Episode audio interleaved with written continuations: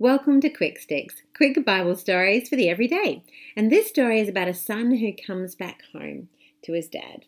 And we often call it the prodigal son.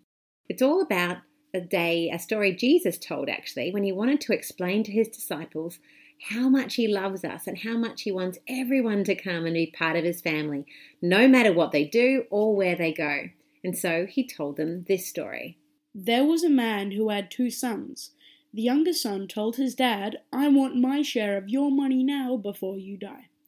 His dad agreed to divide his money between his sons and gave lots of money to his younger son.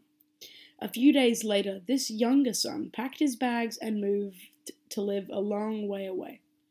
While he was there, he wasted a lot of money doing silly things and making bad choices.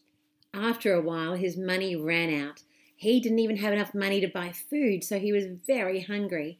So the younger son got a job with a local farmer to feed the pigs.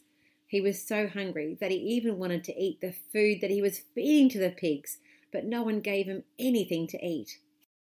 After a while, he said to himself, At home, even my dad's servants have heaps of food, and here I am, dying of hunger. I will go home to my dad and say, Dad, I've sinned against both heaven and you, and I'm no longer to be worthy to be called your son, but please take me on as a hired servant. So the son walked the long way home to his dad. While the son was still a long way off, his dad saw him coming. Filled with love and forgiveness, the dad run, ran to his son, hugging him and kissing him. The son said to his dad, Dad, I have sinned against both heaven and you, and I am no longer worthy of being called your son.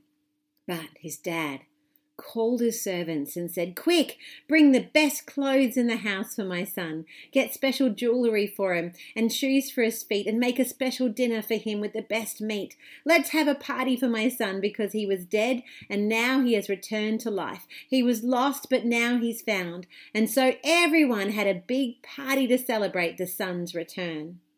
Meanwhile, his older brother was out in the fields working. When he came home, the brother heard music and dancing in the house and asked one of the servants what was going on. The servant said, Your brother is back and your dad has made a special dinner. We are celebrating because he has come home safely.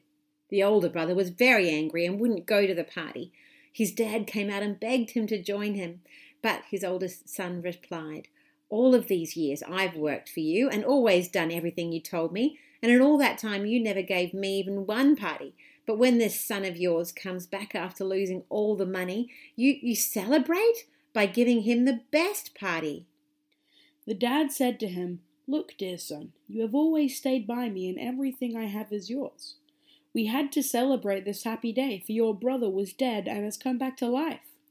He was lost, but now he's found.